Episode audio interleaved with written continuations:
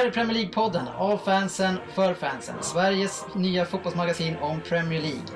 Vi tänkte börja prata först om Twitter, vad Twitter är och vad vi gör på Twitter. Vi tänker ta ett litet titt på förra veckan och några matcher där. Vi kommer att kolla in tabellen efter nu fem omgångar. Vi kommer att se över nästa veckas stormatch. Och sen så kommer vi titta även på Stryktipset från hur det gick för oss förra veckan och för den här veckan. Och som avslutning kollar vi hur det har gått för oss i Fantasy Premier League-tävlingen. Så ser veckans agenda ut och jag säger välkommen hit denna måndagkväll till Jörgen och Anders. Tjena grabbar! Tjena! Tjena! Hur är läget? Det är bra. Jag är pigg. Ja, det är bra. Men du är aldrig pigg Jörgen. Så Jo. det... Ja, jag har sovit lite på eftermiddagen så jag är ganska pigg. Är det inte en fantastisk dag idag? Dagen är ju sig nästan slut, men jag tror den har varit fantastisk. Vi kanske kommer in sen längre fram i programmet varför den är så härlig. Ja. Som första del i veckans avsnitt tänkte jag att vi skulle gå in på Twitter. För Premier League-podden finns ju numera på Twitter och jag tror att det är knappt så att mina vänner Jörgen och Andy vet vad det är. För det måste vara, ni måste vara de mest analoga människorna som finns på den här jorden. Jag introducerade ju WhatsApp till dig. ja, men... Eh, Tyst. Ja, jag, jag har aldrig varit inne på Twitter. Nej, Twitter verkar vara... Jag, jag laddade ner för att köra någonting för Rosersberg innebandyn och så har det var jobbigt. Så jag laddade ner. men hur kommer det sig att ni är så såna motståndare till allt som är digitalt? Ja, vi var och käkade på Åhléns häromdagen och då ville min vän att jag skulle fixa Swish. Aldrig i livet. Jag orkar inte hålla på med Nej, men sånt. Swish, det är helt annat. Det är typ som att ge bort Jo, men pengar då- till nätpirater. Då ska du ju du liksom swishar ladda ner rakt något in och sen i ska ett du ryskt bankkonto. Fixa. Det är skitjobbigt. Jag gillar inte sånt där. Du kan inte jämföra Swish, swoosh, Det ska vara enkelt. Twitter. Jörgen, om jag frågar dig, eh, vad är Twitter för någonting? Det är väl någonstans där man kan följa folk, vad de tycker. på, på datan. Ja, På datorn. Eller på, På datorn. eller på telefonen kanske. Ja. det är just där, därför som jag tänker att du är såklart väldigt analog, men jag tror även att många av våra lyssnare är också analoga. För att jag vet att fler, eller inte flerparten, men många av de som lyssnar visste inte vad en podcast var heller. Så... Nej, det är märkligt. Nej men så, och jag ska inte heller vara så kaxig för att vad det gäller min erfarenhet Twitter, det var när jag började med det så gick jag in ganska fort och tog bort det efter ja, en dag för jag fattade inte vad jag skulle ha det till. Men jag kan säga att nu när jag använder det Eh, för eh, mina, mitt fotbollsintresse så finns det, då är det extremt relevant. Så jag tänkte att vi skulle ta en liten stund och prata igenom vad Twitter är och varför jag tycker att ni två ska skaffa Twitter och varför jag tycker att våra lyssnare ska skaffa Twitter. Det är ju väldigt enkelt att börja med Twitter. Det är egentligen bara att ladda ner appen eller om du vill göra på datorn, men gör på telefonen, för telefon använder ni i alla fall. Så ladda ner appen och skapa ett konto. Och när du väl har ett konto så behöver du inte vara en aktiv skrivare. För känner inte du att du har någonting som du vill förmedla så, så kan ju du bara bli en follower. Alltså du skapar en bank med intressanta människor eller klubbar, tidningar som du tycker är intressant att följa. Så man kan vara en följare.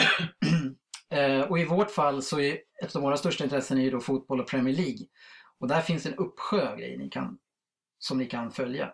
Det ni kan göra är att ni kan börja leta reda på till exempel de största skribenterna i Sverige som, som är väldigt aktiva. Och det de gör, de gräver ju mycket och de får mycket information från övriga eh, Europa. Så man, så man behöver inte själv gå ut utan de gör researchen och sen så levererar de. Och det som man, det som man får det är att okej, okay, inför en stor match så kanske de här journalisterna kanske bara lägger ut några rader om vad de tycker eller jag är här och sådär. Men det som de ofta använder det här till det är att de lägger som en preview av en artikel. Att man har gjort en, ett inlägg på Aftonbladet eller man är på Fotbollskanalen, man har en artikel där. Och det man får se då, det är att man får se 140 tecken i början på den, en rubrik. Och då kan man snabbt bara bedöma, okej okay, är det här någonting som är intressant att läsa? Och det, för det ser man på en gång. Så trycker man på den då, ja då kan man komma in och så kan man läsa om den här artikeln. Och samlar du då kanske 10-15 skribenter och du, ni kan plocka in eh, Evertons eh, hemsida. Då kommer de hela tiden lägga upp inför matcher hur läget är. De lägger upp laguppställningar. Alltså då kan man inför matcher så blir det som ett, liksom ett försnack för er. Och det som dessutom är väldigt trevligt det är att du kan interagera med de här människorna. Om Holmgren, om han twittrar någonting, då kan du svara och du får ofta ett svar tillbaka. Så du kan hålla en dialog med honom inför matchen om du har något specifikt som du tänker på och som du vill ha svar på. Ja, då svarar de, de är ganska duktiga på att svara. Nu har ju jag, jag har ju WhatsApp nu på min telefon. Och det plingar ta mig fan hela tiden i den här jävla telefonen. Ja. Twitter, är det samma sak? Du, du kan bestämma det med inställningar, eh, hur du vill ha aviseringarna. Och jag kan säga så här, för några dagar sedan så då la jag till alla Premier League-klubbar och tänkte att jag skulle vara så jäkla duktig. Men inför lördagsomgången och söndagsomgången då var det liksom alla la in typ så här Det varit för mycket. tio inlägg var så man blev galen. Så till slut så märker man man sorterar bort, jag orkar inte se vad den här tidningen skriver, de, de bombar ju mig. Men om man följer några, man kanske följer Glenn, man följer Kalle Karlsson på Aftonbladet, Jonas Dahlqvist till exempel som också kan väldigt mycket. Alltså man hittar sina favoritskribenter och så det som de lägger ut. Så får man ju ändå, man får bra intressant information men samtidigt så du behöver bara se några rader, du kan bedöma snabbt, är det här någonting för mig? Nej, gå vidare. Så man, man, får, man är med. Jag är med till exempel den här fotbolltransfers.com som är de enda som egentligen aktivt pratar om transfersurr mellan fönstren. Och de är hela tiden aktiva med vad, vad som är på gång nu och det lånas ut nu. Chelseas McKecken fick jag se idag, han lånades ut till eh, Watford. McKecken heter han inte det? McEachran, ja men. Ja, han har varit utlånad varje år, en ung eh, mittfältare. Men Men vadå, får man låna ut folk nu sådär? tydligen. Efter fönstret? Neråt va? Neråt? Ja, jag, det där vet jag faktiskt Neråt. inte. Neråt i tabellen? Neråt i kontinenten. Så det som vi gör på Twitter, Premier League-podden då. Det är så här, vi finns ju på Twitter. Vi finns på Facebook och vi har en egen hemsida. Om vi, då, vi har ju våran hemsida kopplad till Facebook. Så när vi gör en- en blogginlägg på hemsidan, ja, då hamnar det på Facebook. Men det når kanske bara en tredjedel av människorna. Så varför då ska man ha Twitter? Jo, för att vårat, har man lagt till vårt Twitterkonto Jo, då ser man direkt att vi, då kommer det direkt upp där att vi har gjort ett blogginlägg. Och då kan man se, är det här någonting jag vill läsa? Det kan, där kanske det står att ja, nu har vi släppt ett nytt avsnitt. Eller något annat som vi Så allt vi, allt vi publicerar på hemsidan hamnar på Twitter. Tillsammans också med alla andra som man vill lägga till där. Så det är, man skapar sig liksom en bank utav alla, alla informationskällor som man själv vill ha utav, i det här fallet, fotboll. Så eh, jag tycker att Twitter är fantastiskt och eh, man blir lätt eh, beroende av Twitter. Det, det, det enda är att det kan bli för mycket. Och att det är för många som skriver, men då får man bara plocka bort och sålla liksom. Vilka är intressanta som, och, och prata med. Liksom.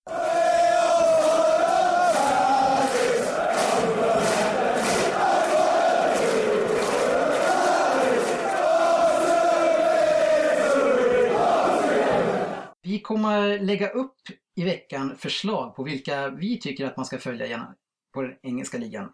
Och då kan ju även ni två läsa där och kanske komma igång. Ja, det om Twitter. Känner ni er övertygade om att det är någonting att ha? Skriver man på svenska då eller? Hur ska de fatta de andra då som bor i andra Ja, men de som är på engelska, då skriver du till dem på engelska. Så förstår de. Men de kommer inte förstå mig om jag skriver på svenska. Nej, det kan du ju räkna med. Ja. Så man skriver inte bara på engelska. Jag tänkte om det var ett internationellt forum. Nej, alltså det är väl, det är väl om du vill skriva, vill kommentera någon engelsk tidning, ja då rekommenderar jag att du skriver på engelska. Ja. Men eh, om du Min min pratar, farfar så när han var utomlands så pratade han bara svenska för allihop.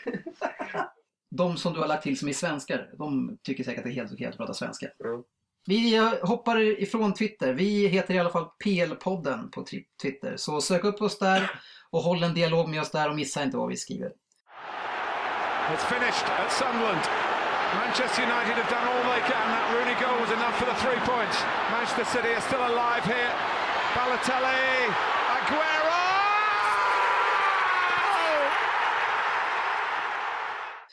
Vi hoppar in i förra veckans fotbollsmatcher som eh, där finns massor med kul att prata om. Tycker jag i alla fall. Och jag tycker vi börjar med City mot United. Mm. Mm, det är klart. Vi kanske kan börja lite grann hur det kändes inför matchen. Och båda lagen har ju börjat ganska tveksamt. Jag vill minnas att eh, när vi tippade matchen här innan så var jag den enda som hade tippat på City. Och eh, just av den anledningen att, att eh, de hade hemmaplan och förmodligen kommer ställa det bästa laget på banan. Medan United då kommer försöka anpassa sig efter City. Som vi pratade om också. Eller som vår gäst förra veckan pratade om. Att de ofta gör. Ja, Eh, och det var väl lite så det vart. Jag tycker inte att United hade några direkt konstruktiva spelare på, på banan. Förutom Rooney. Förutom Rooney då. Och Ja. han var den enda som var konstruktiv. men om vi går tillbaka lite grann till förutsättningarna före matchen så City har ju framförallt haft enorma försvarsproblem. och eh, har inte fått ihop det verkligen på mitten eller i mittförsvaret. Nu till veckan så kommer ju Company tillbaks och det känns ju som att det förändrar ju ett helt lag. Mm. Ja, han känns spontant som kanske tillsammans med Thiago Silva eh, kanske världens bästa mittback. just nu. I alla, fall, I alla fall hur viktig han är för ett lag. Ja, hur men hur han allt, styr. Alltså, han är ju... Han gör ju inga misstag alls. Att, Nej, och sen de gångerna liksom när han tar bollen och liksom driver upp hela laget. Mm. Eller driver upp. Mm. Gjorde han inte genom målet där och det är ju... Mm. Ja, och sen samtidigt det med att han är, pondusen är ju Nej. ofattbar. Jag såg eh, Blue Moon pod- podcasten som City har att eh, med Company-laget så tar man 2,3 poäng per match. Utan honom så är de man 1,6. mm. Det talar ju sitt klara språk hur mycket han betyder för laget. Det som också var problem eh, innan, det är ju fördelningen mellan Yahya Touré och Fernandinho på mitten som har varit väldigt oklar och Fernandinho har sprungit i, runt i något sorts... Ja, ja, han har inte varit någonstans och inte lyckats egentligen med någonting heller. Så det var ju också en sak som gjorde att man kände en stor osäkerhet inför den här matchen. Och jag hade ju tippat 0-0, kanske 1-0 i den här matchen, men så gick det ju inte riktigt. Nej, och sen så eh, förutsättningarna ändrades sig lite med att van Persie, som i varje fall är en av spelarna som kan eh, eventuellt hålla i lite boll där uppe Mm. i United. Om de skulle, men nu hade de ju inga spelare som kunde leverera boll upp till honom heller. Så att, men, Om han hade varit med. Nej, precis. Det är ju bara Rooney i så fall. Ja, Men det var väl ett ganska ordentligt avbräck, men jag tror inte att det hade förändrat slut, utgången på matchen. nej, det tror inte jag heller. För att om vi hoppar in i matchen och ser första 25 minuterna så, alltså United tog sig inte ur halva plan. Nej, De, de kunde inte ta sig ur eh, Citys press en enda gång. Och man såg säkra eh, Carrick, han kom ingenstans. Rooney, han, var, han slet men det, han kom ingenstans heller. Welbeck, hade han bollen första 25 minuter? Det tror jag Jag inte. tror inte han ville ha bollen. Nej, alltså det var sån enormt tryck och tempo och energi. Citys energi från första minuten, det var ju liksom, de var på en helt annan planet mot United alltså. Ja, Men är det, här, är det så här matcher som krävs för att City ska verkligen ta i? För sen så ser du en match när de spelar mot, City, eller mot, mot Stoke, då, då ser det inte ut som att de tar i. Det är Nej. så otroligt märkligt. Jag, Okej, det kan inte bara vara att Company är tillbaka. Nej, det, det är delvis kommer tillbaka, men kan det vara att United har fel inställning in i matchen? För att om man ser på Stoke, om man ser på Cardiff, då har de ändå försökt störa City och, och backlinjen. Medan United, med den uppställningen de kör, de går nästan in för att de ska spela säkert och hålla igen första tiden. Inte speciellt konstruktivt alls. Mm. Utan bara lägga sig och så, sen så när vi är inne i matchen, då kör vi. Så det, alltså det känns som att de går in med en inställning att vi, vi låter dem föra först. Men då, när de har gjort det, så är ju Citys uppe i varv så att de är totalt söndersprungna. Nej, men sen blev det ju också att det vart ju mål ganska så fort också. Så att vad de än hade för plan, den vart ju fallerad ganska fort känns det som. Ja, det var otrolig fart. Hur känner ni som har följt Fellaini mycket? Vad, han, det kändes inte som att han kom in i matchen heller alls. Han kom in, eh, alltså när de flyttade upp honom i början av andra och han fick bollen lite längre upp på plan. Mm. Så var det ju liten skillnad, men han, eh, han känns ju som att han inte Han, riktigt han spelar det här. liksom enkelt bara ju. Ja, Han, det, han det, händer inget, det händer ingenting runt om honom Nej. faktiskt. Man ser ju vilken skillnad det är mot när han var lite av en stjärna i Everton, när han ville ha bollen hela tiden. Mm. Och han hade liksom pondusen. Nu känner han väl kanske inte samma säkerhet. Och det är väl en självförtroendesfråga gissar jag. Mm. Och alltså, man, det är ju stor skillnad på att spela i, i United, där hela världen kollar på varje match mot, mot Everton. Ja, han kommer ju växa in i det där. Definitivt. Ja, det tror jag Men, också. eh, Absolut. Men så här, samtidigt där också, det var, ja, i andra så kanske det var lite han och Rooney som fortfarande hade någonting överhuvudtaget. Mm. Det var svårt att se ehm, att United hade någonting konstruktivt egentligen första 70 minuterna. Och jag tror att det som City gjorde bra den här matchen, det är att de hade en klar fördelning mellan Jaya och Fernandinho på mitten också. Det de gjorde att Fernandinho fick kliva ner bakom Jaya och Jaya tilläts få en mer offensiv roll. Även om han hämtade mycket boll så tog han ändå det defensiva jobbet i, i, bakom honom. Så lite som när Tobias Lindroth-rollen, jobbar i tysta enkelt, spelar ja, och låter Jaya briljera. Gareth Barry. Gareth Barry. Ja, nej men så just att Jaya hamnar i en eh, offensivare roll som en ändå defensiv mittfältare gör att man får ytterligare en person som kan fylla på framåt och göra trycket bli ännu hårdare för han var väldigt högt upp kändes som hela matchen. Men när Yahya Touré alltså är i, i den form som han spelar i en sån match, han är ju också helt, helt outstanding. Ja. Nej, han, han var ju, jag tycker han är matchens lirare. Jätte, han är... Ja, Han har ju allt. Han har ju allt. Sen så Frisparkar, nickar, teknisk. Det var Mm. någon gång han tog bollen längs högerkanten och bara drev upp med bollen. Och han är ju liksom med bollen. Han är ändå stor. Ja, jäkligt stor. Men så otroligt snabb med bollen. Alltså, det är Ja. ju, Men utan också, han, han utmanades ju utav Valencia på en, en löpduell på kanten på 30 meter och tappade inte en meter. Och Valencia ska ju ändå vara ganska snabb. Vi, kan inte, alltså, vi kan inte ens prata om Valencia. Alltså. Jörgen, säg att du inte fortfarande hyllar honom. Nej, jag, inte, jag Jag hade kunnat byta ut honom mot precis alltså, ja, vem som helst. Nu såg man att den här halva bänken, Alltså- Janusaj satt ju också på bänk. Eller, Nej, han var inte ens på bänken. Eh, men alltså, Valencia brukar vara bra mot de sämre lagen för han kommer alltid förbi ned mot kortlinjen och slår in snett bakåt. Men inte mot City. Inte mot City.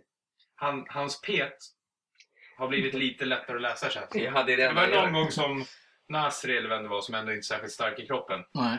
Alltså man, man ser ju ändå, han gör ju samma sak precis varje gång. Och det går inte riktigt lika snabbt. Och hans pet är ju så dåliga nu. Mm. Så folk ställer sig bara där. Och då kan inte han göra, alltså då har han redan börjat springa där. Då ska han bara springa på rakt in. Ja, det är sällan han bryter sig in. Och vi pratar om, vi pratar om Navas som inte brukar bryta in, men, men eh, Nej, de Valencia. är lite, li, lite Han går ju lite, verkligen in. han, han, han kan göra lite mer faktiskt. Ja. De där spelarna brukar ju klara det, även fast man vet. Det är ju så alla, alla som går åt vänster. Ja. Eh, de, de, klarar, de klarar ju av det. Men eh, inte Valencia. han har ju jättedåliga inlägg också. Men en annan sak som jag kommer att tänka på nu också, det var det här med Twitter. Jag läste någonstans på något forum. Att, att Valencia twittrade. Nej, att ha, Så ska jag hashtag, ladda ner hans Twitter direkt. hashtag eh, play Kagawa var helt överfull. Ja. Eh, att de var helt galna. De fick inte... Men det är fortfarande, jag vet inte. Nej. Vart han sjuk igen eller John Guidetti-sjukdomen som han har fått? Nej, Alltså, alltså, han, det är han, valde, han valdes bort mot Det är väl Young. han som ska in i 50 minuten när de ligger under Nej. med. Inte Cleverly som varit inne. Nej. En defensiv Så, innermittfältare. nej. Får se hur länge de står ut med Moise. Men en är ju sparkad redan så att... Ja, så här vi så- kommer till det. Om vi kikar lite grann på målen då. Första målet så var ju via satt kommentatorn och tyckte att bara att det var liksom bara, sä- bara, bara sätta dit bollen. Nej, men han tyckte att det inte var så speciellt. Jag tycker att det är fantastiskt Nej, mål. han hyllade ju målet. Nej, inte först. Den ena. Agran Strömberg. Ja, han gjorde det. Ja. Men andra han tyckte bara att det var...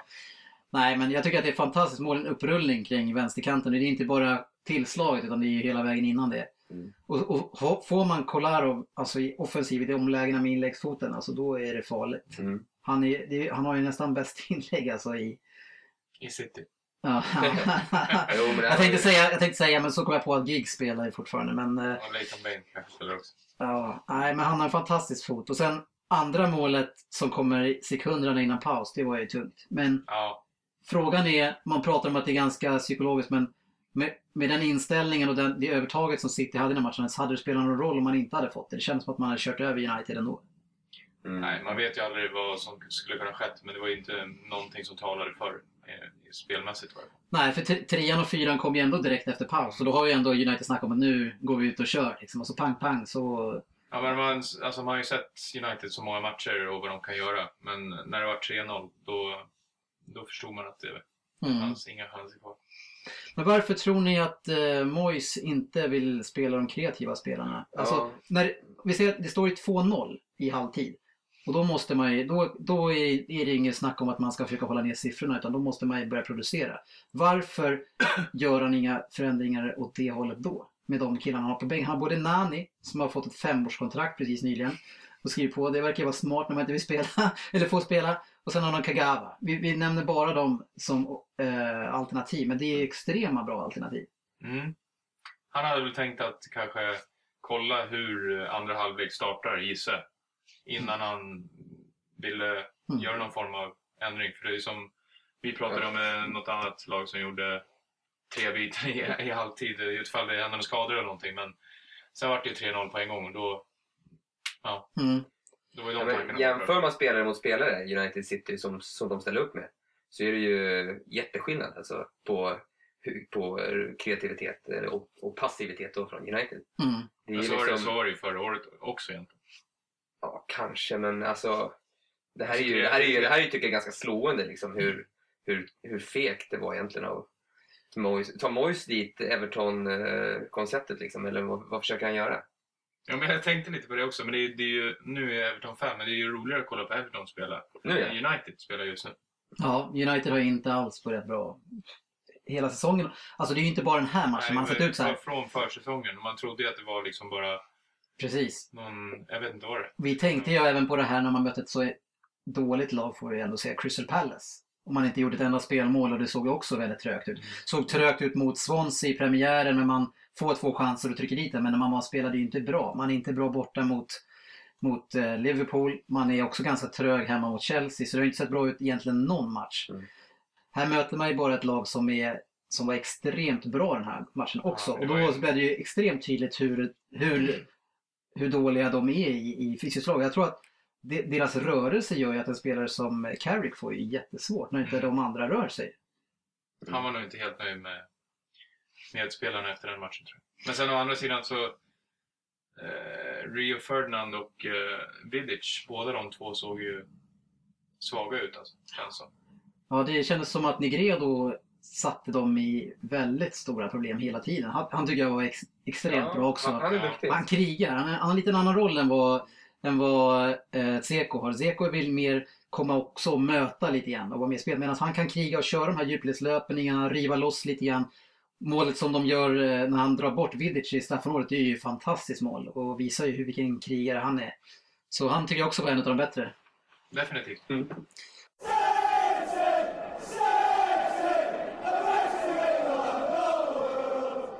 Men vad säger vi om eh, efter det här resultatet då?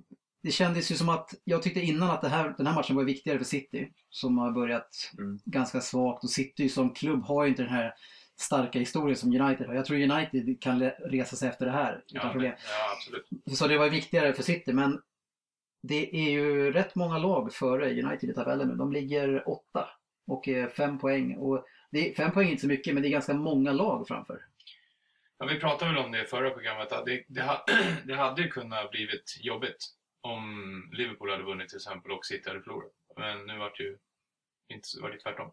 Ja, Så det hände ju ganska mycket i tab- tabellen där. Så att, Men det är ändå förvånande tycker jag att United ligger åtta efter fem, omspel.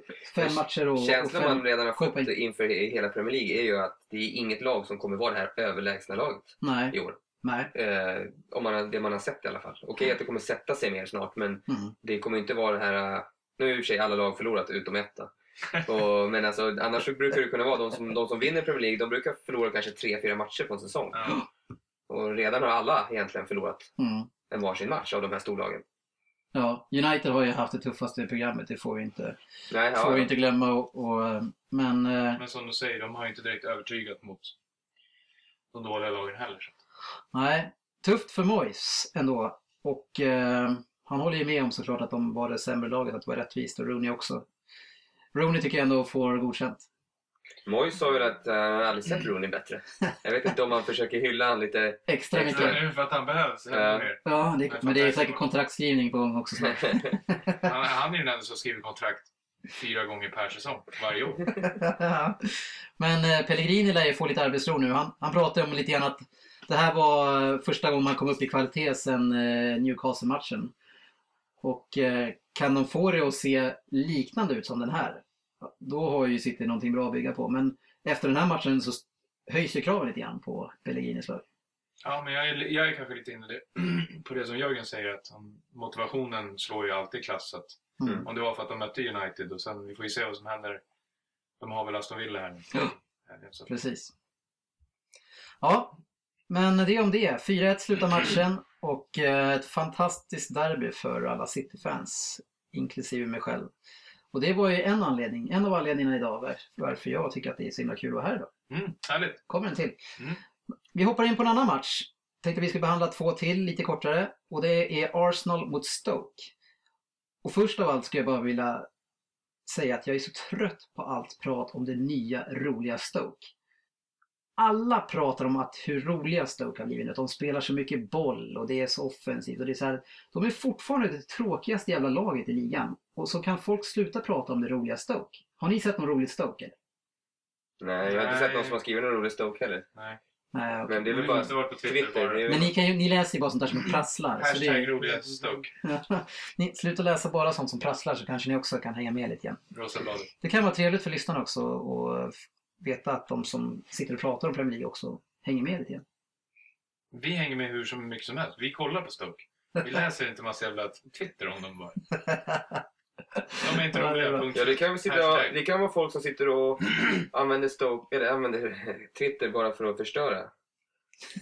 Så tycker det är kul, de är ironiska. Konspirationsteori, ja ja, okej. Men eh, det är inte bara i, på Twitter utan det är alla sportkommentatorer pratar om det här Ja, också. men de är inte roliga i alla fall. Nej, tack. Om vi pratar om matchen då så eh, första delen av matchen så slår det mig hur extremt bra Arsenals mittfält håller på att bli. En fantastiskt bra balans börjar de få nu när Ramsey är en eh, mycket bättre spelare än tidigare. Han, Wilshire, Özil och Flamini gör ju en jättebra kvartett. Jag fick tänka mig vad det Ja, heter. men det är roligt att eh, just Özil, Ramsey och Wilshere, Ja. De tre är ju kvicka, eh, kreativa spelare. Mm, Och att ha de tre samtidigt på planen, det ska de ju hyllas för. Alltså. ja. Eh, det är väl inte så många coacher kanske som skulle spela, spela så. Så det är skitkul att se. Mm. Eh, Men nog spelade Arteta också, eller? Nej, han fick ju hoppa in i sånt fall, sista minuterna i sånt fall. Men det som, jag också, det som också slår mig det är att utan att Özil känns som att han är 100% med i matchen, alltså 100% utav sin kapacitet, så ligger han bakom precis allt det som händer när det händer.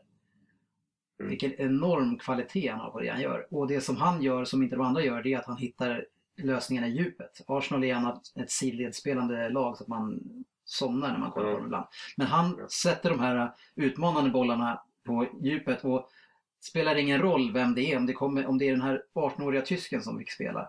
Gnaper eller vad han hette.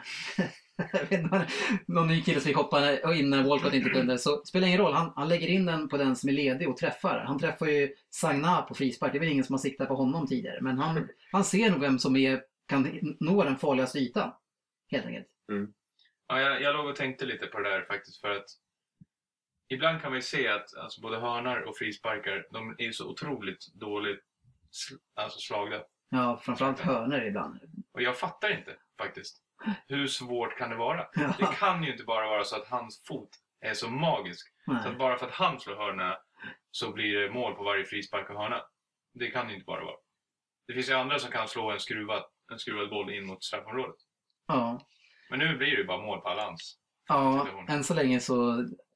Han, han har ju, man kan säga att han är två och en halv assist i alla fall i matchen. Mm. Det blir mål på hans frispark och sen så serverar han de andra två. Han bör ju ha egentligen fler assist i den här matchen.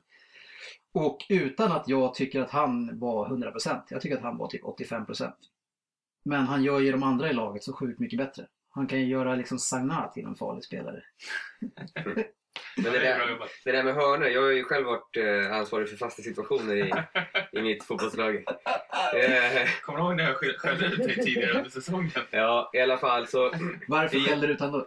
Nej, men han hade slagit så jävla dålig hörna så jag lackade ur när han skulle slå en till hörna. Men hur, hur svårt kan det vara Jörgen? Jag hade slagit hö- bra hörnor och du lackade och då lackade jag på dig för att... Ja, skitsamma. Så skit I alla fall, en hörna, i, det, för att göra mål på en hörna det kan skilja på hundradelar. Om bollen kommer lite flackt eller lite hårt. Alltså, det är ju så, så tajt där inne i boxen. Så eh, Özils måste väl vara liksom... De är aningen, kanske en procent bättre då, hör- hörnor, än vad, än vad andra. Ja, men Özil är i varje fall magnifik. Ja.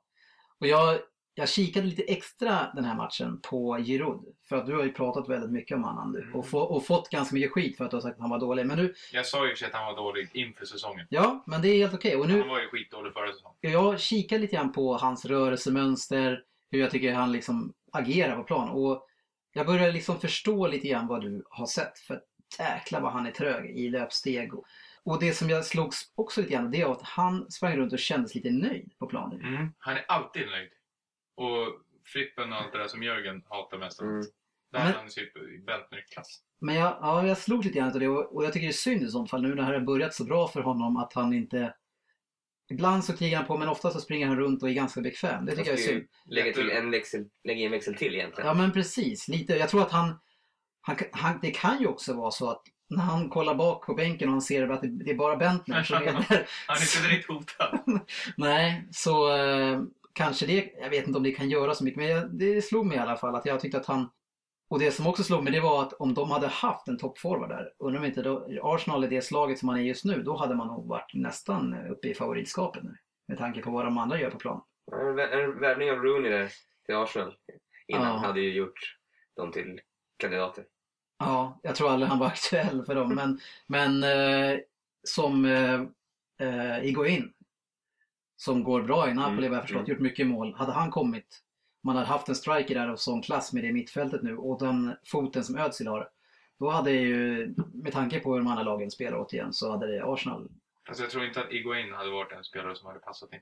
Jag har sett eh, två matcher nu med Napoli och Iguain. Han har varit skitduktig. Men han är ju lite In- grann också med att komma ner och möta. Jo, men det är det. Han är bra både på att göra mål och att eh, behandla bollen. Så Mm. eh, han är ju han är ju klasser bättre än Giroud. då.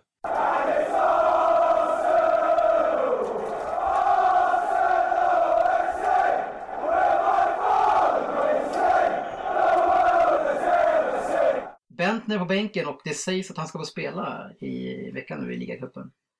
Ganska Jo. oväntad Jag utveckling. garanterar att om Bentner får spela 90 minuter eh, så kommer han göra mål i eh, ligan också. Med Özil och de andra på plan. Ja, men det är en extremt oväntad Vändning. utveckling när vi har suttit och hånat och skrattat åt att han ens skulle vara aktuell för någon. Liksom. Men det är klart, de, de, eh, de måste ju vila Giroud lite. Men de skulle även kunna spela utan eh, anfallare som, som Mm. Barca. Och de har ju lite samma spelstil som Barca och spanska landslaget. Så De har ju Walcott som de skulle kunna köra Ja, centralt också. bara någon kommer liksom in löpande i djupled och i, Ja. i luckorna så kommer ju instick. Ja, matchen slutar i alla fall 3-1 och eh, jag tycker eh, Arsenal gör en, eh, en, en bra match, stabilt. De hade en liten dipp i mitten på första där Stoke kom in lite grann, men annars så var det inte riktigt någon snack och jag, jag tror Arsenal, om de fortsätter utvecklas, eh, det enda som jag ser som deras största svaghet är Mertesacker som kan se, han är väl, blir en löpduell mot, då, tapp, då förlorar han den. Men han har väl gjort två kassar i år också? Mertesacker, hittills. Ja, han är ju sjukt lång så han utnyttjar ju det. Sista matchen vi pratar lite grann om det är Liverpool mot Southampton. Och där hade ju vi faktiskt på känn om att det inte skulle gå så bra för Liverpool den här veckan. Varför hade vi det? Det har gått för bra helt enkelt. Plus att Coutinho var bort. Ja, jag, jag har inte varit så övertygad av att deras spel. Jag tycker inte de har liksom förtjänat kanske att vinna alla sina matcher som de har gjort med 1-0. där. Och nu känner man att just Southampton hade varit så bra mot bra lag förra året. Mm. Och, det, och när man såg matchen nu, det kändes som att eh, Southampton-spelarna var ju 10% snabbare. Alla var 10% snabbare än vad Liverpool-spelarna var. Mm. Det var ju helt... Eh, Helt sjukt. Motivation slår klass. Ja, men det är konstigt då. Är man så pass mätta så att man hela, Ja. redan... Eller går man och tänker på United-matchen som kommer nu i veckan i ligacupen kan det vara så. det kan det inte Ja, vara. det är svårt att tro. Continuous spel är såklart viktigt. Jag tror att den länken saknades ju för dem att få igång det här rörliga anfallsspelet och det gör ju också att de andra spelarna får ju mer utrymme när han är där för att man måste ju plocka bort honom. Och då Mm. kommer ju de andra till sin rätt och de här sköna lirarna som Henderson och Mm, jo. Men, eh, och sen är de ju lite beroende av Gerard att han får igång något. Men han såg ju mest bara trött ut och oinspirerad. Ja, konstigt när man har chansen verkligen på den här enorma ligastarten att man inte, Mm. Tar chansen ja, och är mer taggad liksom att man. Ja, och helt plötsligt från att, att man liksom har känt att Suarez kan vi sälja så är är han extremt efterlängtad nu känns det som. Mm. Sen var det här också ju, alltså Southampton är ju ett sånt lag som inte kan vara bra mot dåliga. De kan bara vara bra mot bra lag. Och Liverpool kan inte vara bra mot dåliga lag. De kan bara vara bra mot bra lag. Ja, jag håller inte med. Jag håller inte med. Precis tvärtom. Jag, Southampton tror jag är ett lag som faktiskt kan vara bra. För de är ett lag som kan vara spelförande. Eh, vi har pratat om, om Aston Villa tidigare att vi får nog omvärdera dem lite grann för att de kommer få svårt att leda och, och liksom föra matcher mot lika bra motstånd ungefär när man är på hemmaplan. Men jag tror att just Southampton är ett av de här lagen som kan hålla ett eget spel så jag håller inte riktigt med där. De, eh, de kommer kunna rulla ut de sämre lagen på hemmaplan, det tror jag. Man såg, jag såg ändå, jag, jag har varit lite sådär frågande till eh, värvningen av Osvaldo Mm. från Roma där och det är fortfarande jättekonstigt tycker jag att han går från Roma till Southampton. Eh, Men han är ju faktiskt skitbra. Mm. Mm. Eh, man ser ju att han har klass alltså. Och kan han bara kan man bara kräma ur det sista Mm. lilla eh, honom. Han måste ju ta tid att anpassa sig såklart för Mm. Premier League, men han är ju skitduktig. Alltså. Känns lite som Berbato. Ja, han är snabbare. Han var ju snabb och... Mm, men Berbato var lite snabbare förut. Ja, det vet jag tusan.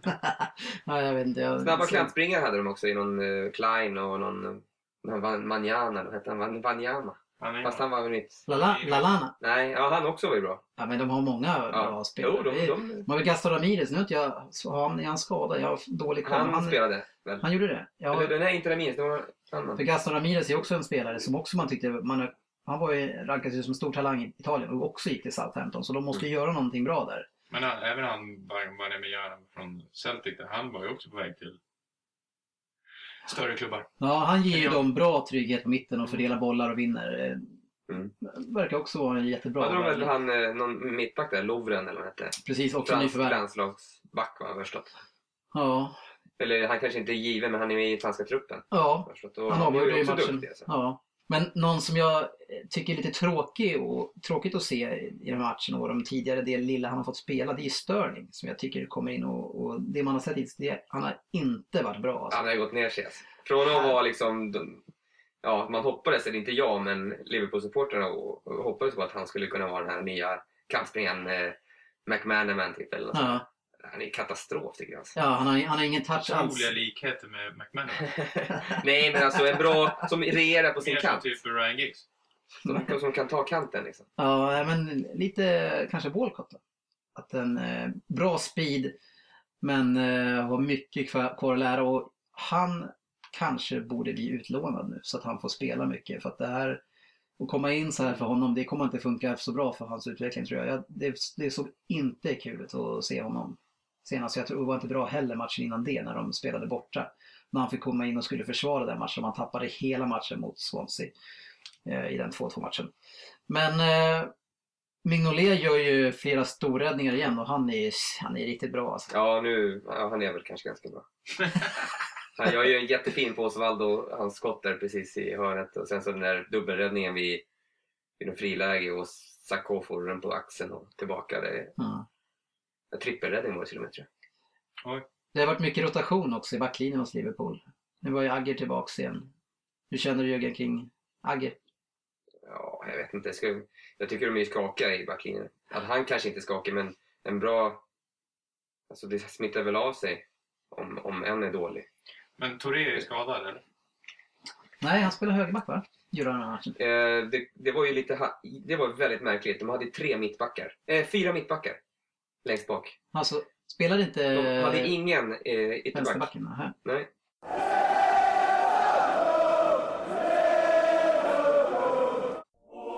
Tjena, det här är Jörgen Lundqvist, Rosbergs egen Lasse Berghagen. Följ podden på Facebook, facebook.com slash Premier League-podden och på hemsidan premierleaguepodden.se.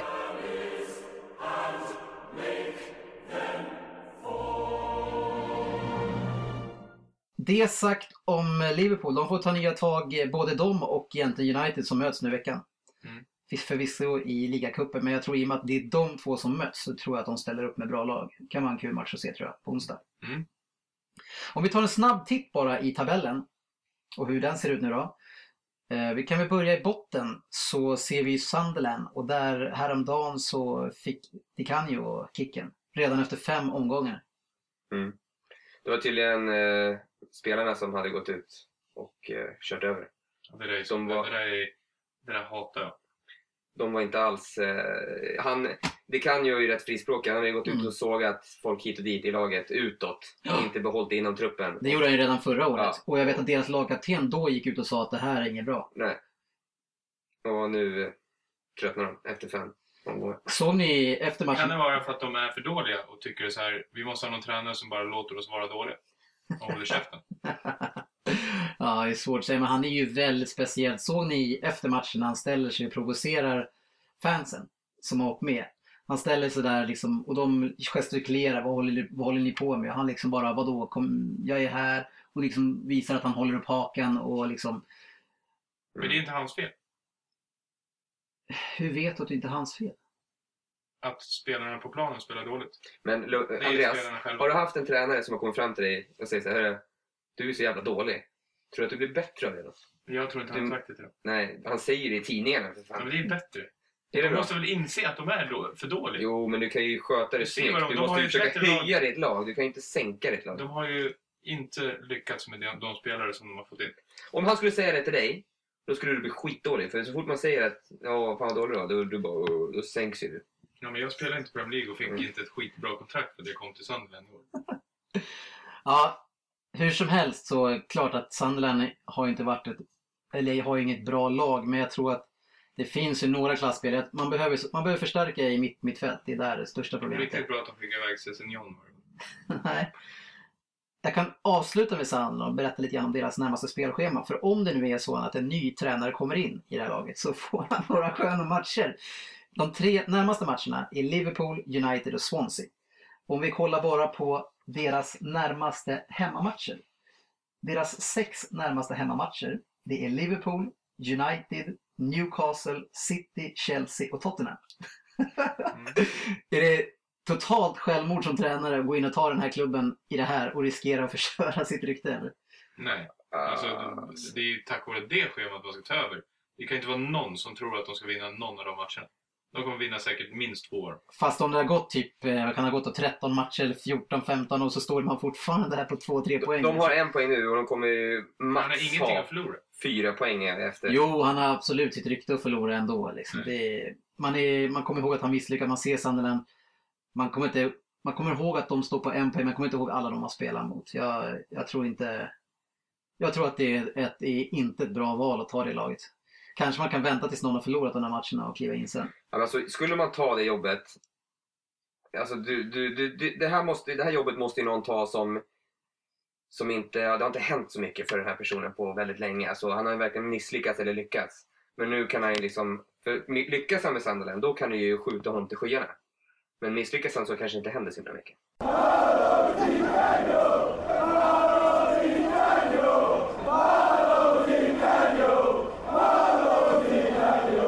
Det är jämnt toppen och det är roligt, det har vi redan varit inne på. Det är väldigt många lag, det skiljer fem poäng ner till eh, tolfte plats. Så jag, jag tycker att det är ruskigt roligt att det blir en jämn eh, säsong och till och med att gäng eh, i där uppe, än så länge Everton, hade ju eh, lite turligt, tog, tog med sig tre poäng eh, tack vare två fantastiska frisparkar av Baines mot, mot West Ham. Och Lukaku hängde också första matchen. Ja, som också kommer att bli viktig såklart. Men eh, jättekul. Om vi bara snabbt går in på veckans stormatch som kommer nu. Tottenham mot Chelsea. Tottenham som eh, har ju mött ett storlag än så länge som är Arsenal och förlorade. Det är helt okej att förlora borta mot dem. Men det här känns som att det här kan bli deras första riktiga test nu när Chelsea kommer på besök. Och hur bra det här nya Tottenham är. De, hade ju ganska, de fick ju ganska turligen mot eh, Cardiff med sin seger i 93 minuten. Fast de hade ganska många chanser. Jag tror att Soldado, som jag har i mitt fantasylag, hade 14 öppna mål. Nej. Tre. Tre helt öppna mål hade han. Han har inte gjort något spelmål än va? Nej, Två han är ju där för att göra mål på de här enkla målen känns som. Men det är det han inte gör. Det är Nej. lite oroväckande. Mm. Hur eh, såg eh, Christian Eriksson ut i matchen mot Cardiff? Hans, han är rätt tunnhårig. Jag tycker att han är jättebra. Han, eh, han har ju kommit in i Tottenham direkt känns som. Och satt sitt avtryck och höjt laget också. Mm. Även om de kanske bara vinner med, med 1-0. Men eh, borta mot Cardiff kom- eh, kommer många lag få svårt att bara åka dit och, och vinna hur enkelt som helst. Så att, Nej, det är en viktig seger tror jag, borta mot Ja. Cardiff. Det jag, är- ty- jag tycker att de spelare som de har fått in och kanske att de hade lite för mycket nytt folk på mittfältet. Men, men just att Eriksson kom in, det, var, det är ett av årets nyförvärv Mm. som jag ser.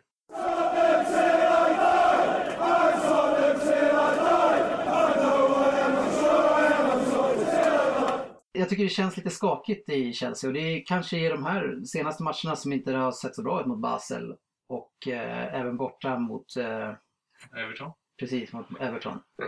De har inte, han har inte satt laget än känns som. Han spelar ju med olika. Det är ju Shirley hit och det är någon annan snubbe hit. Och de, de får ju, det blir väl ingen... Nej, de Trygghet måste, i de måste gruppen. ha någon form av stomme. För det var det Ja. de hade Och Frank tidigare. Lampard, varför spelar inte han? Han har ju sagt, han har ju sagt innan att Lampard i sin ålder kan inte spela alla matcher.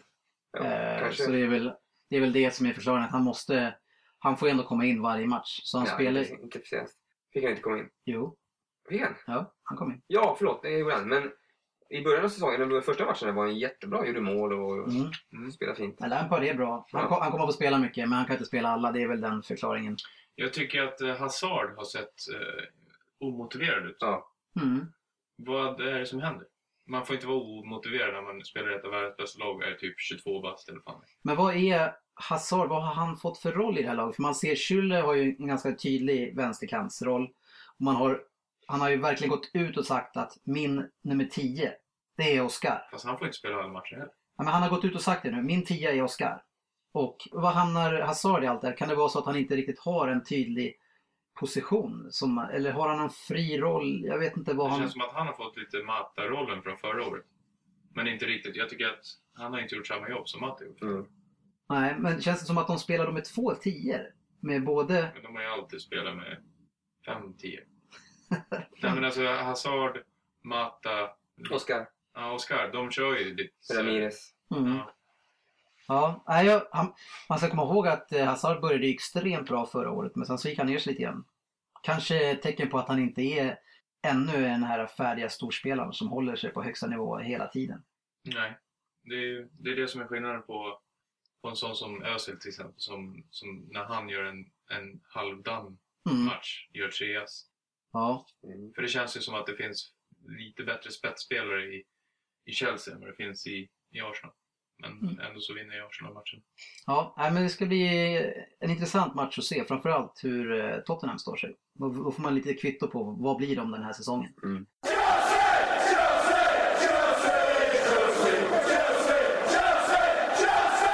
Vi hoppar in i våran del som är Stryktipset och som vanligt måste vi ju tyvärr berätta hur det gick i eh, förra omgången. En omgång som var extremt svår och eh, det gick inte så bra för oss Jörgen. Nej, sju rätt. Vi var väl lite halvt rätt ute sådär på vissa. Mm. Men inte, vi nådde inte ända fram. Det jag känner efteråt är att vi, många av oss hade bra intentioner, bra känslor men, men inte var tillräckligt tydliga. Eller vi vill inte slåss för Nej. sina tips. Och det får vi fan sluta med alltså. Men Det- vi, vi är ju tre viljor så att det är ju Mm. Det är svårt att få fram. Alltså på, för den här omgången så satt vi alla med två stycken hade ettor och sen hade två stycken tvåor. Liksom. mm. Mm. Men då gäller det att liksom, om man känner någonting. Det kan vara någon som gör en rad lite hafsigt in eller någon som har suttit och läst. Bara verkligen slåss för sina markeringar.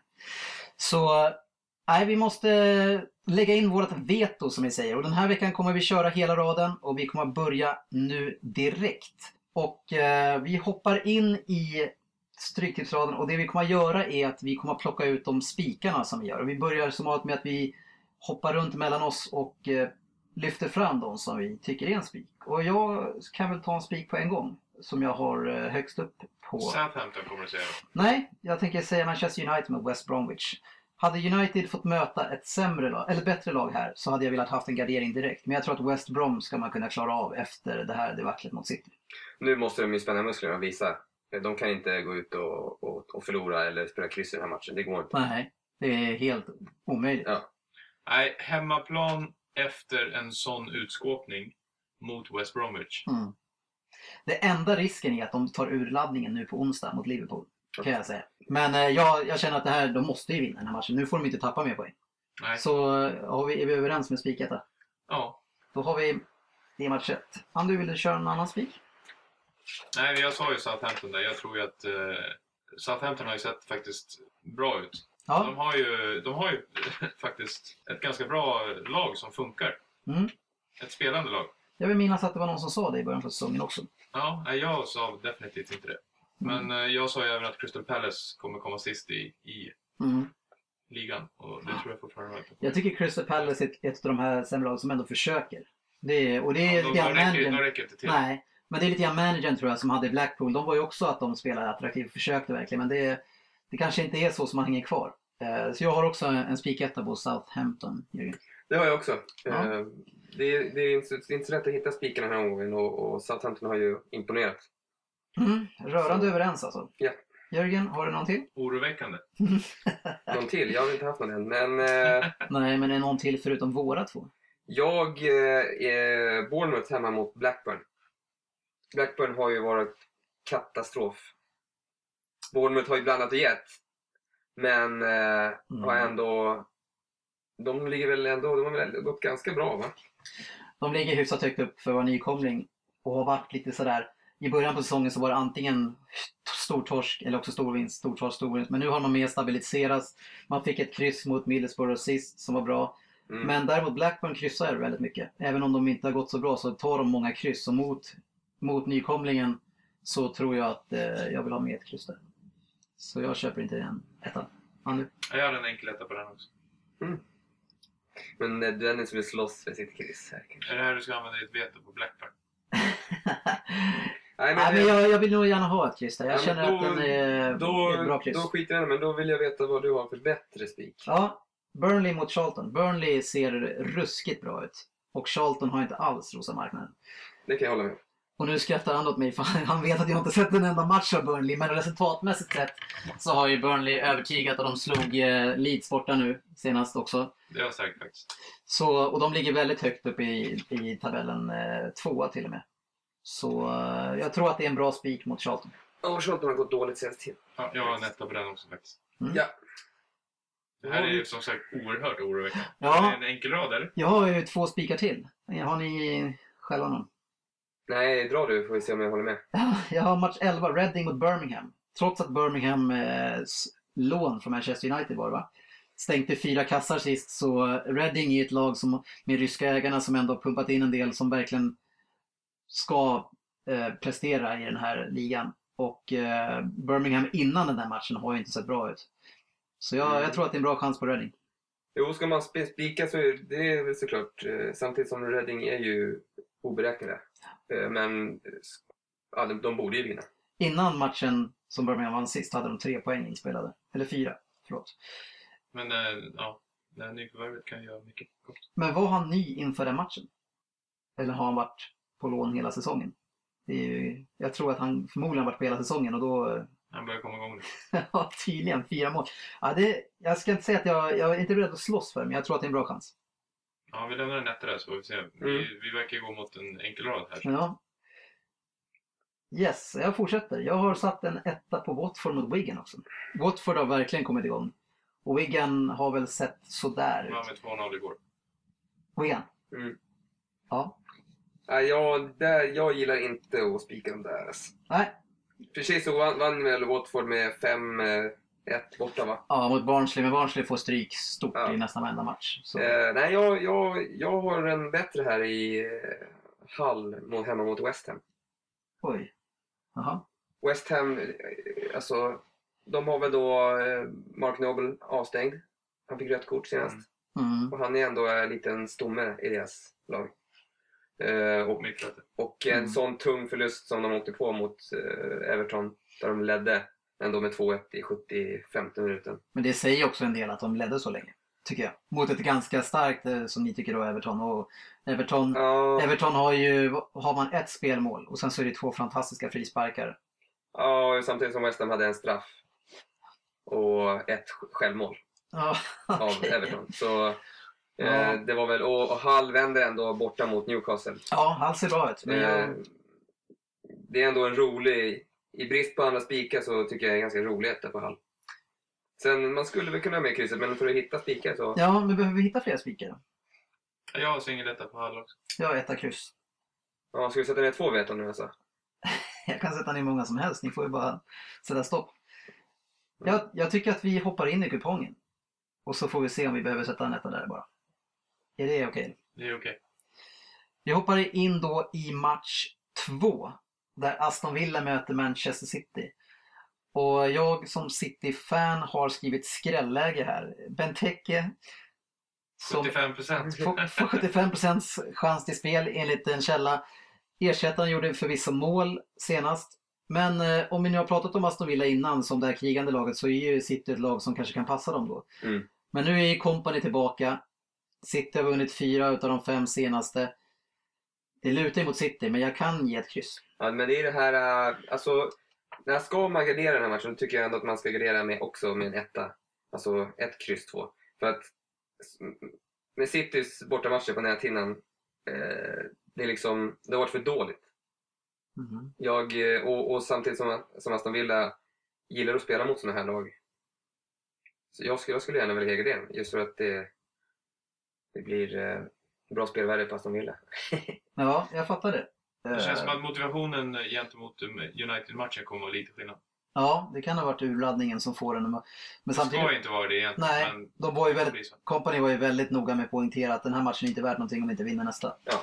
Men Det är, eh, mycket, det är lätt att säga så också. ja, jag har ju två andra helgarderingar så jag tycker det är lite synd att ge bort en helgardering på den där. Jag tycker att det finns några svårare matcher.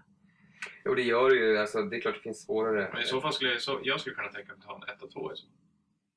Nej, Alltså det där, leder Aston Villa i slutet och City sätter in pressen då... då... Då blir det 4-1. till- Nej men så... Nej men eh, okej, vi sätter ett kryss två så länge. Eller? Mm. Får vi se vad vi har länge. För det- nästa match tycker jag är extremt svår att spela och det är ju Fulham mot Cardiff. Och Fulham som vi egentligen tror, eller tycker borde ligga högre upp i tabellen möter Mm. ett Cardiff som krigar på bra och jag känner att det här är en 1 kryss 2 match. Ingen aning var den här matchen tar vägen. Jag har ju Mm. trott på Fulham väldigt mycket nu men de, de viker ju ner sig. Mm. Om och om igen och jag såg matchen sist och de, de, de har ju inte mycket alltså. Fast de har ju ett bra lag alltså. Ja, Jag fattar inte för de, Mm. de har ju ett bra lag och spelar ganska bra fotboll men de skapar inte några otroliga chanser. nej. Det är ganska ofta som, som bollen kommer ut till Kastranic och det kommer ett, ett ganska bra inlägg som det kanske inte riktigt förvaltas så, så bra. Men eh, ja, Jag, jag kan ta ett, eh, ett klassiskt citat från Andy i den här podcasten att eh, motivation ofta slår klass. Och det är någonting som Cardiff har, än så länge i alla fall, så är det en enorm motivation. De krigar som fan. ja absolut. Jag Det tror ju- att de kan, alltså, ja, jag tycker att det är omöjligt att göra någonting annat än ett kryss 2 på den här matchen. Jag, jag skulle kunna nöja mig med ett kryss men Mm, jag med egentligen. Eh, jag tror inte att Cardiff Om Fulham, måste komma, om Fulham ska komma igång, då är det dags att göra det nu. Och hemma mot Cardiff. Cardiff Hur är, två, förlorade 93 senast. hur är tvåan på spelvärdet? Ja, det går inte för tidigt att säga. Men vad tror du? Nej, ja, det, Det är ingen, det är ingen nej. jätteskräll alltså, tror jag. Nej, ett kryss då. Jag ger mig. Tack. Sen kommer vi till Hull West Ham då och då vill jag gärna ha ett kryss på den istället. Du tycker inte att det finns andra matcher som är värda att gardera mera längre ner? Jo, det finns massa matcher som är värda att gardera. Mm. Men eh, att sätta enkel etta på Hall känns lite risky. Det är som, ja. Så, så det är inget topplag liksom. Och West Ham har ändå varit här uppe ett tag och det här är första året för Hall. Mm, men West Ham störs inte de av skador och... Jo, de har massa Och skador. Men det, kan inte de jobba till sig ett kryss? Alltså? Jag hoppas inte det. Sätt dit ett ett kryss och sen är det det första kryss vi tar bort om vi inte har råd. Så långt kan jag sträcka mig. Vi är jävligt... Ja. Är det solidariteten, Jörgen? Nej, det ska vara mindre solidaritet tänkte jag. Vi hoppar in i match 6. Bournemouth mot Blackburn. Och där har vi väl kommit överens om att vi inte skulle spika 21 kryss där, eller? Ja, du har väl kommit överens Jag vet om det? inte, vi kom Eh, precis om som i förra matchen där att eh, båda vi vill ha en etta men det var ett kryss. Och här ville vi också ha en etta men tydligen så har vi Jag kommit trodde överens. att det var en av matcherna som vi kom fram till att det var spel. Nej, jag kommer inte fram till det. Jag vill ha ett kryss på Blackburn. Jag frågade om det här krysset tog vi bort tidigare än. Vi kan diskutera båda de kryssen sen Ja, om vi behöver. Ja, då kom behålla. vi, match 7 där så kom vi fram att vi skulle ha ett kryss. Nej, det var en etta. Vi hoppar in i match 8 där ni har ert favoritlag Ipswich som möter Brighton. Ja, men eh, Brighton, eh, alltså Ipswich, eh, favoritlag, men alltså Brighton, Ni gillar att tippa för dem i alla fall. ja jo. Jag gillar namnet. Men det här, jag får ingen känsla i den här matchen alls. Nej, det här är svårt. Ja, jag får en eh, etta kryss känsla. Det är vad jag säger. Jag, jag tror att Brighton stör de flesta lagen i ligan. Men Ipswich med hyfsad form. Eh, som ja, de ligger i mitten. Båda lagen ligger i, i mitten, i mitttabellen liksom. Mm. Ja, så det här är... He- Ipswich ska... He- Hemmalaget, att hemmalaget, de ska vara eh, med där uppe lite grann, så då är det dags. hemmafavören liksom. Ja, absolut. Etta kryss. Ja. Sen så är det ju så att det här laget som alltid ställer till det på mina tipskuponger historiskt, Millwall, helt plötsligt har de vaknat till och vunnit två. Och vunnit ganska stort också. Så nu vet man inte längre vad man har Millwall. Ja, från att förlora med 5-0, Men vet man vad man 4 har Leeds då? Nej, precis. Och därför har jag etta kryss två på den här matchen. Ja, den är ju hyfsat blandad och ger. Ja, jag kan inte heller. Det finns ju system på 288 kronor när man har två stycken helgarderingar. Mm. mm. Vi skulle kunna söka det. Då har vi två hel och vi har en, två, tre, fyra, fem, fem halv. Mm. Ja, jag skulle gärna se att vi helgarderar den. Det är ju helt omöjligt att veta hur det går den matchen. Nej. Ja. Håller med. Eh, sen så nästa match så trodde jag att ni skulle Ah, vilja säga Ja, här en, kommer... en spik. Men eh, Middlesbrough som sagt, som jag sagt tidigare, tjatat om det många gånger, de kryssar mycket. De kryssade nu i helgen igen. Och Queens Ja. Park vinner alla sina matcher med uddamålet. Det är så här 1-0, 1-0, 1-0, 1-0, 1-0 hela tiden. Men eh, det, är, Jo, men- det är en skör tråd. Middlesbrough släpper in mycket mål. Ja, men Queens Park gör inte så mycket mål. Nej, men eh, Har, har du enkelrättare eller? jag skulle gärna, alltså för att ha, ha råd så måste vi nästan spika någonting. Men, eh, och här ja, jag tror absolut. en- Att det kan vara en, en liten procenter. Jo, det är klart det skulle kunna vara en skräll, men, Mm. men de flesta skrällen som vi har, eller de flesta kryssen vi har hittills är ju skrällar. Men, ja, jag, jag röstar för ett en kryss här är ju mindre, mindre, mer skräll än West Ham och Jo. de andra får kryssa Ja. nu. då. Ja, jag, det här krysset, eh, det känns som Queens Park har gått extremt bra men de, de måste ju, de kan inte vinna alla matcher med 1-0. Det måste ju komma något. Jaha, eh, etta kryss alltså? Ja, om jag får så. Mm, du får. Om Du jag har får. fått allt.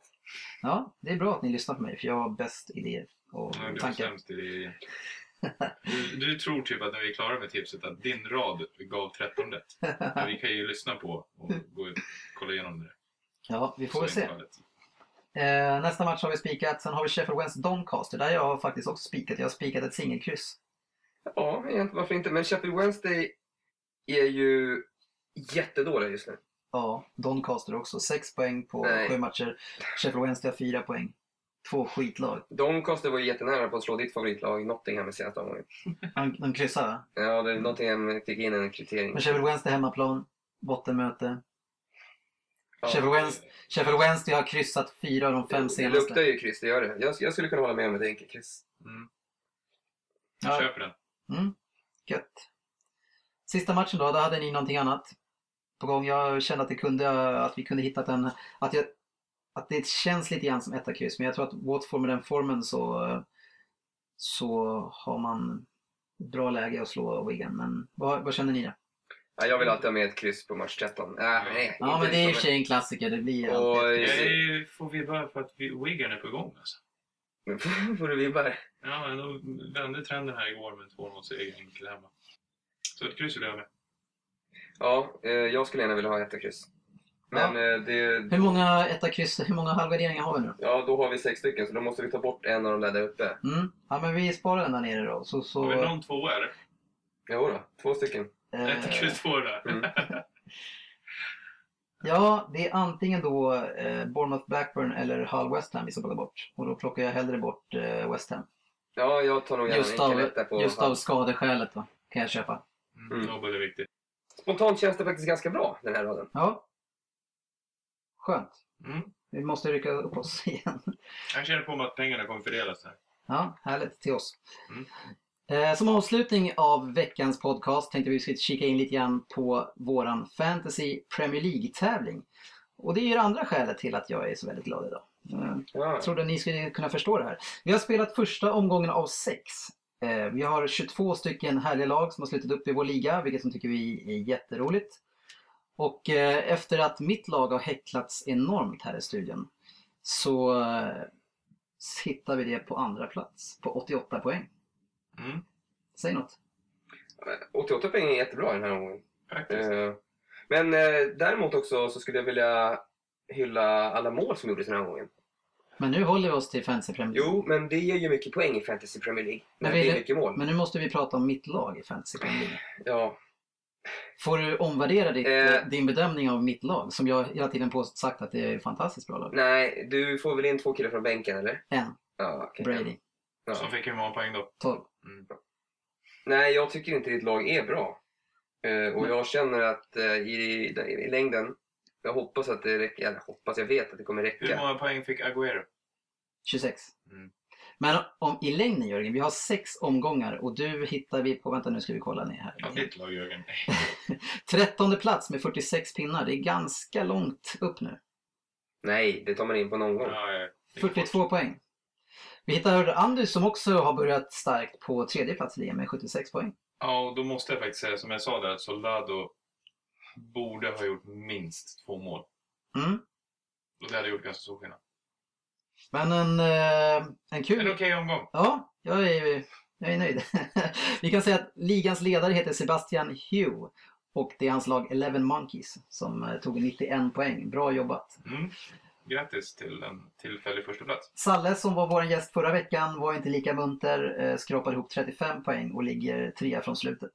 Kan ha att göra med att han är United-supporter. Ja, kan ha varit lite så. Men vi eh, kikar vidare nästa vecka hur det går. Jag lägger säkert upp resultatet så länge jag ligger bra till så På Twitter. Ja, där också. Eh, ja, vi får väl tacka DiCanio för den här tiden. Ja, jag, tyckte att, jag tycker absolut att fem omgångar var tillräckligt för, för det där spelbygget. Underbart kort och nu Seb Larsson har ju varit uppkastad på läktaren, vilket som vi kanske, om han ska spela mitt mittfältare så ska han säkert vara där. Men nu kanske han får komma in igen. Vi kan väl hoppas det med lite svenska ögon. Det, är, Ja. Det ser inte så bra ut för svenskarna i Premier League just nu. Det är väl ingen som riktigt rosar marknaden. Kanske Nej. Nicic är ju jättebra varje match han spelar. Det går inte så bra för hans lag i alla fall. Jag har en liten fråga angående en svensk spelare. John Guidetti. Ja, Vad händer? jag försökte han? Ja, jag försökte twittra honom och skickade en fråga hur eh, hans fysiska status var just nu. Han hade ingen lust att svara. han kanske har fått den frågan några gånger. Alltså, jag, tycker, jag känner så här att han, han, han borde ha gått till Arsenal, kommer jag på. Varför, fick- varför, varför, varför kan inte lå- låna in honom? De kanske vill ha en spelare som inte bara är skadad hela tiden. Ja, men ändå. Ja, men alltså, det verkar dumt att låna någon som inte kan spela. Vadå, är han, Ja, han är fortfarande... vad är han för skada nu då? Ja, men han är hela tiden eh, på återfall och, han, han, fuck? ja, och sen fick han åka på en ny skada så... Ja, nej men vi Det får här är hoppas ett att riktigt de... dåligt lån faktiskt. Ja, är Bentner bättre. Ja Nej. faktiskt. Jo, han Nej, han är kan, inte han kan springa i alla Han är fall. skadad, men han kan väl spela fotboll. Ja, nej men eh, tack för den här veckan och tack för att ni har lyssnat. Ni hittar oss som vanligt på facebook.com podden och på premierleaguepodden.se och vart på Twitter, Jörgen, hittar vi oss. Eh, PL-podden. Härligt! Och till nästa vecka kan jag i alla fall eh, räkna med att du, Jörgen, har startat upp ett Twitterkonto. Ja, jag är ledig från jobbet imorgon så jag kan göra det imorgon. Ja. Andy, du kommer att fortsätta vara analog. Jag sa ju att jag provade det där på gång, men jag kanske laddar ner eh, Twitter Ja. bara för att köra Premier League-podden. Ja. Testa de kontona som vi lägger upp i veckan. Ni, Flera konton. Ja, alltså testa de som vi, vi föreslår att ni ska följa.